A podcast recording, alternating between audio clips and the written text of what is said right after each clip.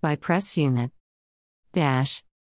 Gallant troops of 29 Brigade today, Monday, June 6, 2022, neutralized several Boko Haram slash ISWAP terrorists who blocked Maiduguri Damaturu Road in Gani Masari. After a hot pursuit and guidance from the Nigerian Air Force, several of the fleeing terrorists were neutralized. Arms and ammunitions, including various assorted drugs and enhancers, were recovered. The five victims abducted by the terrorists were also rescued. Greater than view this post on Instagram. Greater than. Greater than. Greater than. Greater than. Greater than a post shared by Nigerian Army, at Nigerian Army. At Views Exclusive Rights, Press Unit, Nigerian Army, June 6, 2022. Greater than view this post on Instagram. Greater than. Greater than. Greater than. Greater than.